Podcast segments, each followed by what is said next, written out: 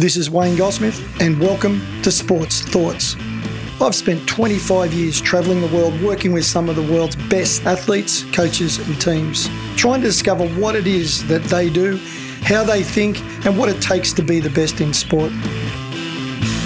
Subscribe to our newsletter at wgcoaching.com to keep up to date with my thoughts on sport.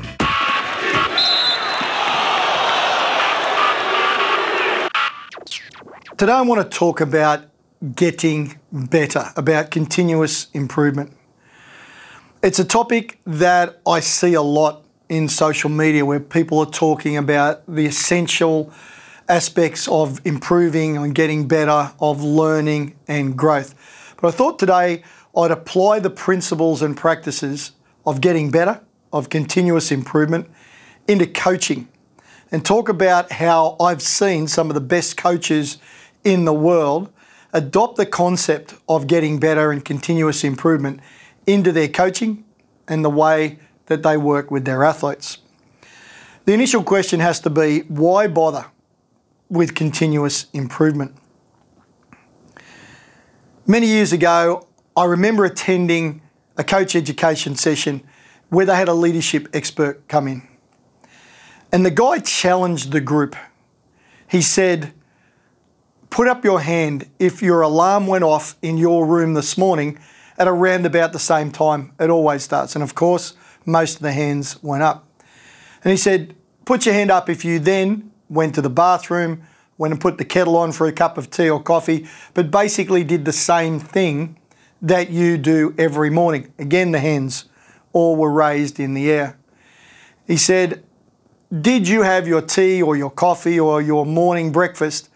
Did you have those things the same way, maybe a coffee in the same cup? Did you have those things the same way you usually do?" Once again, hands high in the air. He said, "Did you leave for work or for practice? Did you leave home around about the same time?" Yes, again was the response. "Did you drive to the training session or drive to work or get on the train more or less the same way?" Yes, of course, people are nodding and raising their hands. He said, "Did you then?" And this continued along this theme about sameness and tradition and habit and ritual. And he said, "Now, I want you to imagine you're at work or you're working with athletes.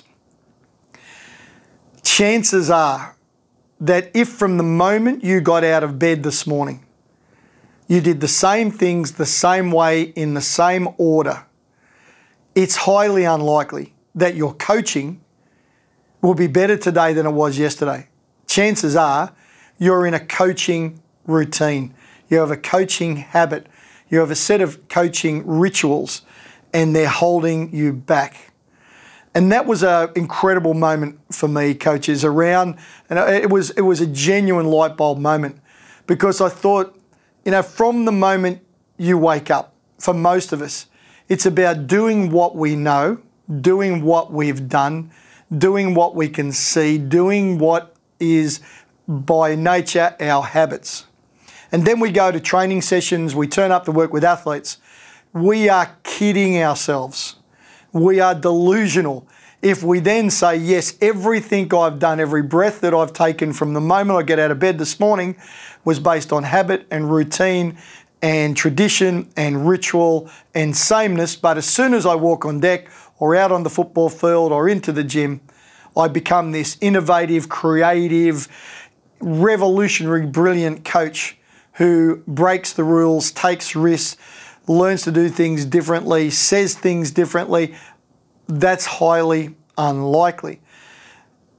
And the leadership expert argued that in order for you to be truly committed to continuous improvement, from the moment you wake up in the morning, there's a situation presented to you as it is to every person on the planet, is how will I live today? How will I think?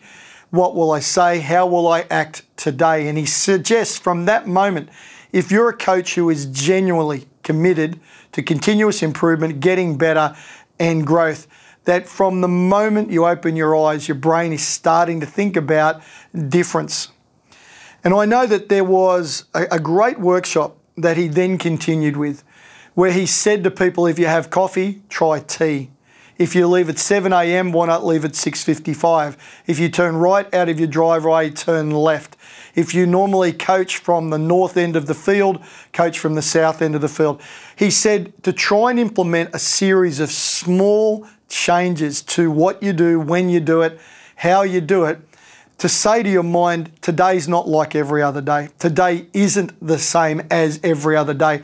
Today we're going to look to do things, think things, say things, and to be different to what we've done in the past. So if you accept that continuous improvement is important, and I believe it is, that one of the core drivers behind the need for continuous improvement for coaches is the internet and social media. The reason behind that statement is that everything you do is more or less now known by everybody else. As soon as you do anything, there's a parent watching, there's somebody observing, you're sharing it on LinkedIn or you're sharing it on Twitter. We are in a sharing coaching community. Everybody is talking about what they're doing. And for that reason, everybody knows what you know. Anyone can get anything, anywhere, anytime, usually for free. There are no secrets. And so unless you're committed to continuous improvement, and more importantly, unless you're committed to accelerating your rate of learning and improvement faster than the coaches that you're trying to beat, your opposition coaches, then chances are you're not going to be able to beat them. That if you're stuck in a routine from the moment you get out of bed, and then you're sharing everything you're doing as well as soon as you do it, or if not you, maybe an assistant coach or a parent or an athlete, is that you're sharing everything you're doing. Where's your edge? Where's your pod, as I like to say, your point of difference? Where's your competitive edge over your opposition if you're not changing, learning, growing, being creative and innovative? If you're stuck in habit and routine and you're sharing everything you're doing at the moment, how are you going to gain an advantage over your opposition? So how do you change? First of all, it's looking for ideas. I recently did a podcast on creativity and innovation. Creativity is the ideas, innovation is the doing. It's putting those ideas into action. Creativity is the idea, innovation is the action. So it starts with an idea. Getting better, continuous improvement starts with an idea of looking at things differently. In a recent podcast, I spoke extensively about periodization and switching your mindset from 1 week, 1 month, and 1 quarter being the yardsticks, being the guide around your periodization philosophies, to becoming athlete-focused in your periodization and programming. So it starts with an idea.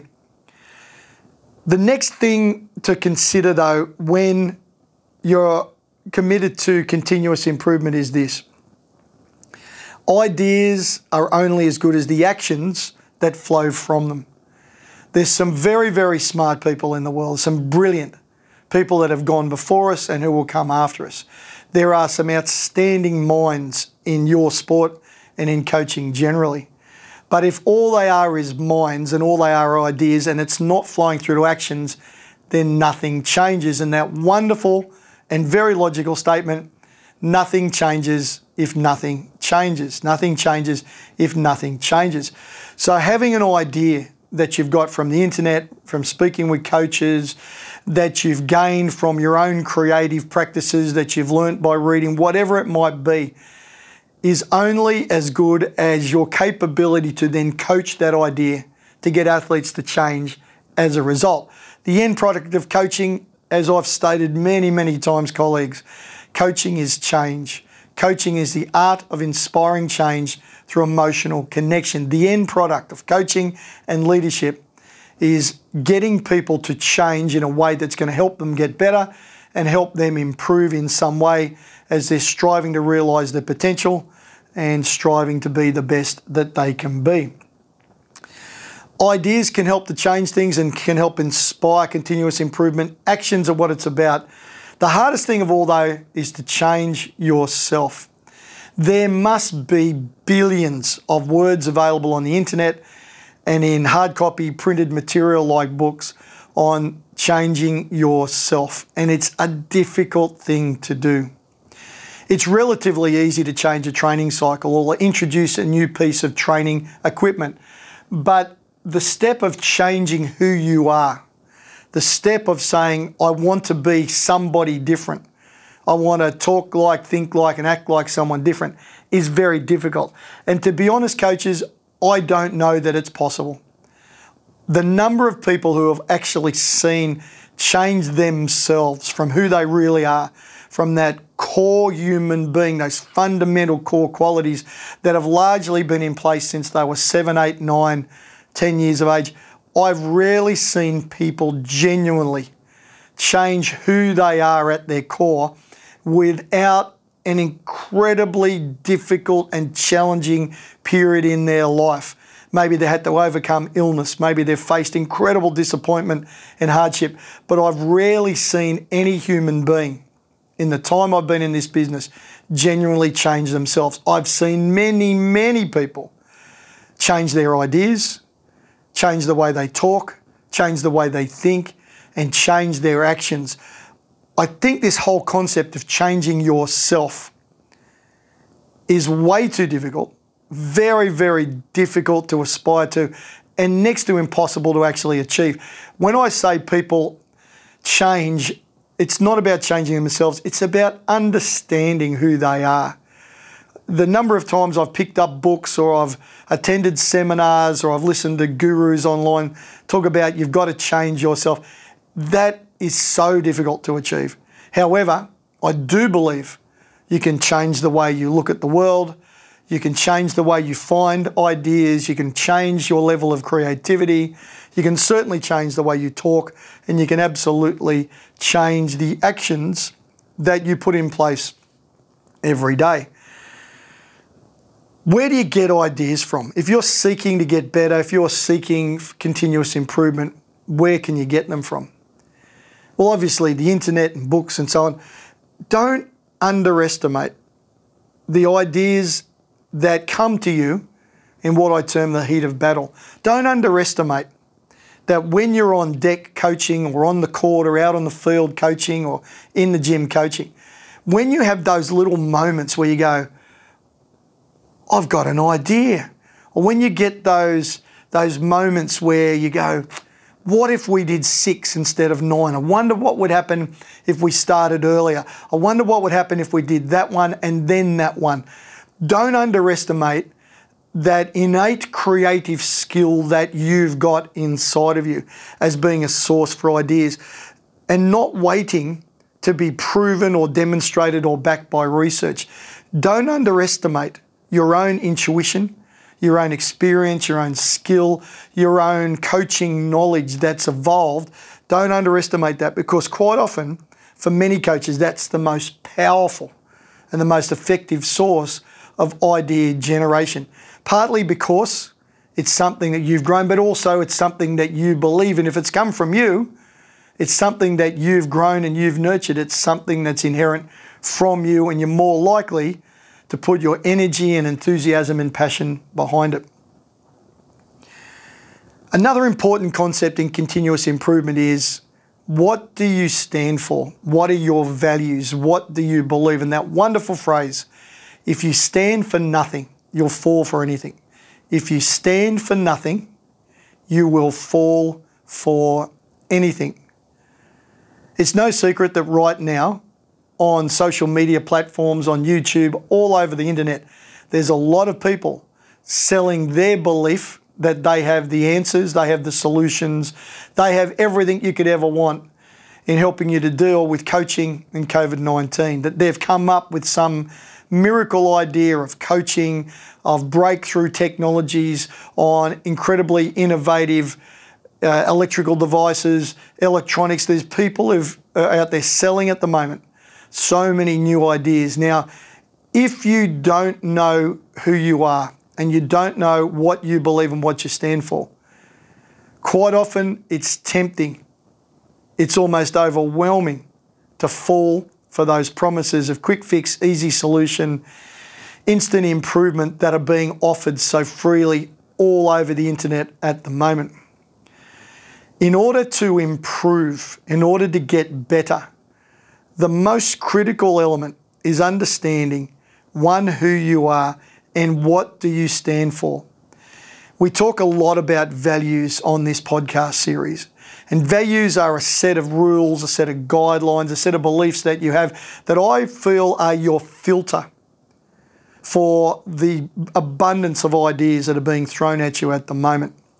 I'll give you an example.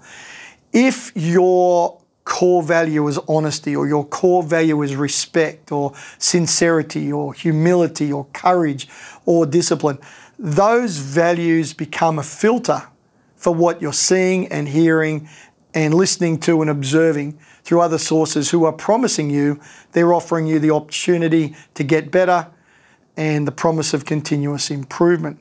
If you don't have a set of values, if you don't have a set of clear beliefs to filter what's being bombarded and thrown at you at the moment, there's always that risk and that chance that you'll say, well, why don't we do that? Or I think I'll buy this. So I think we'll go in that direction.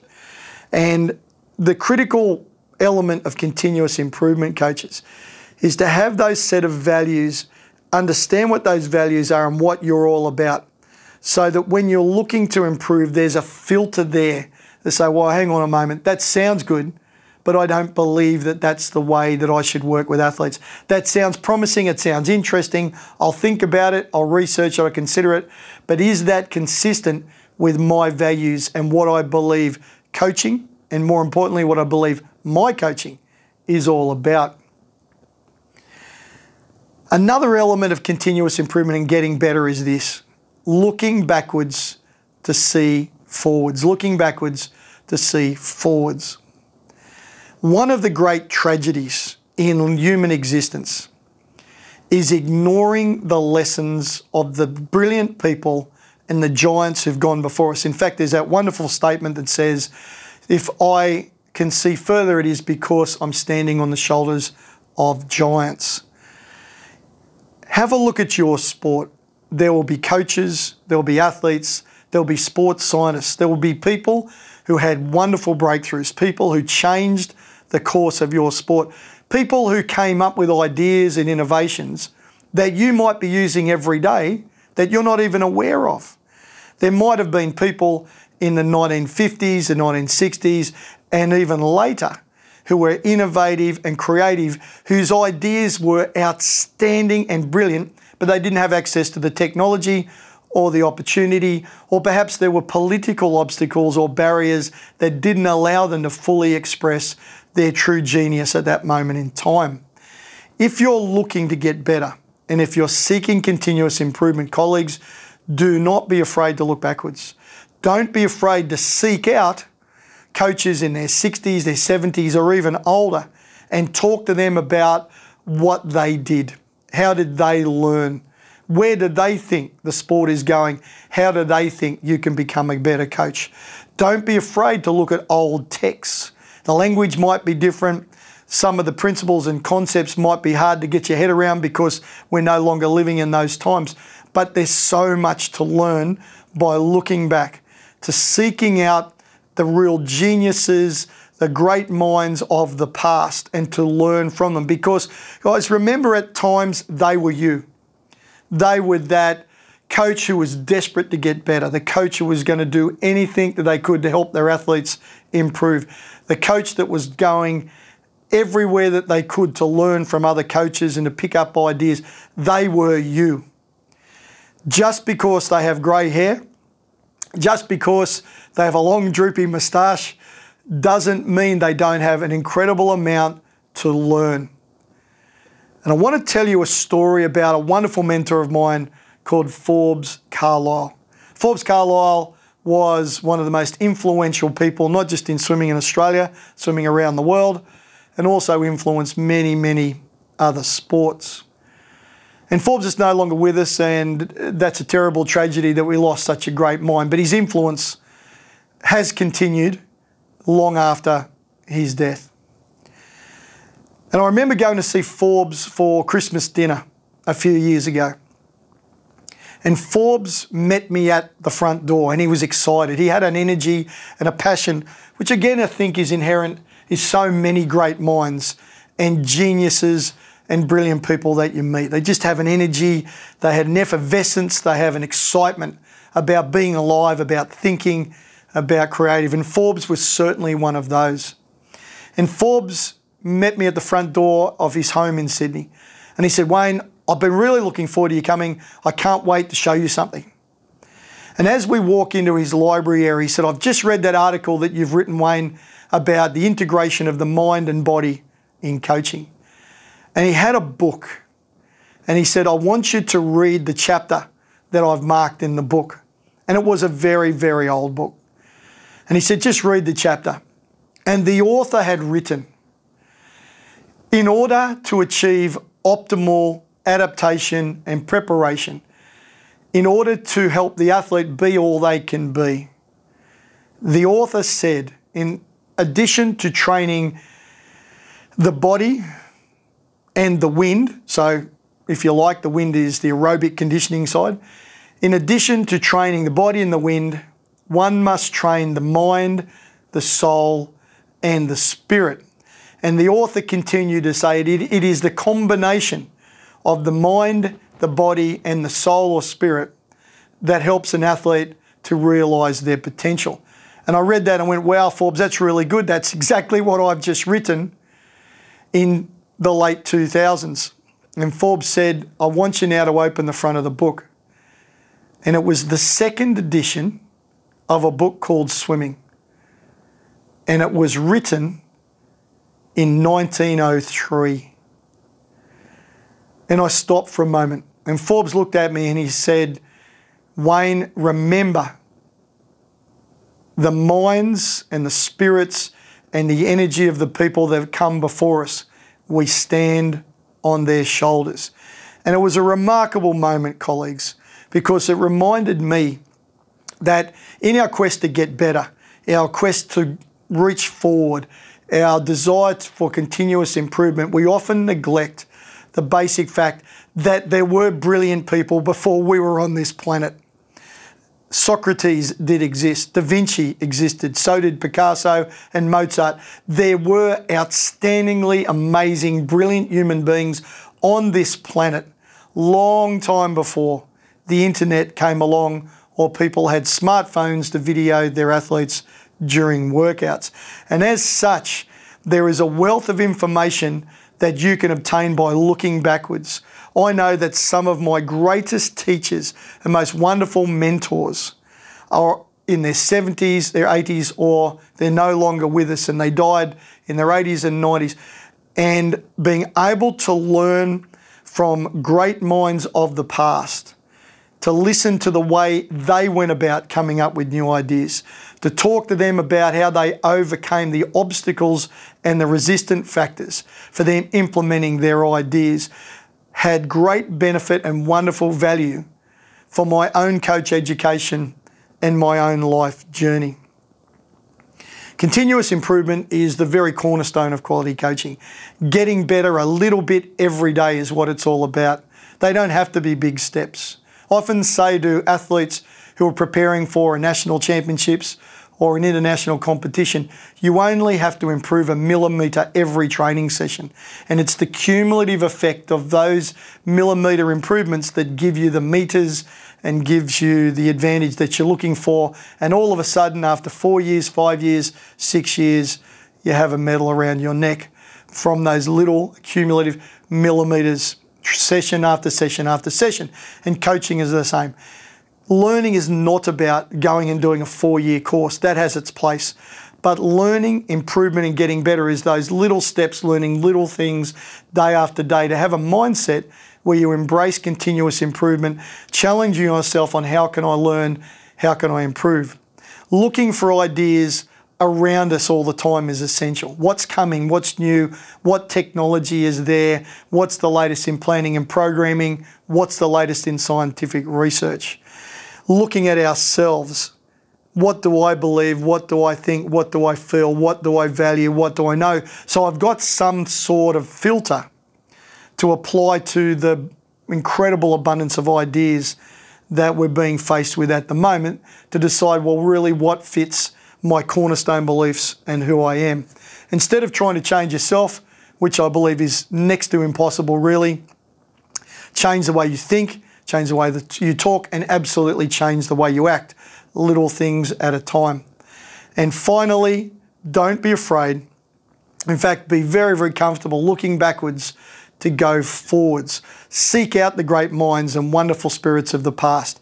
Take time to spend a moment with them, to stay in contact with them, to send them an email, to ring them regularly, to be social media contacts, and go and see them when you can, and talk coaching and learning and experience and what they learned from their journey that you can then take on board to make your journey even better.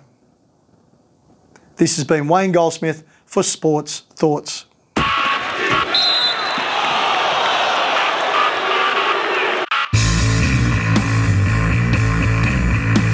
Thanks for listening.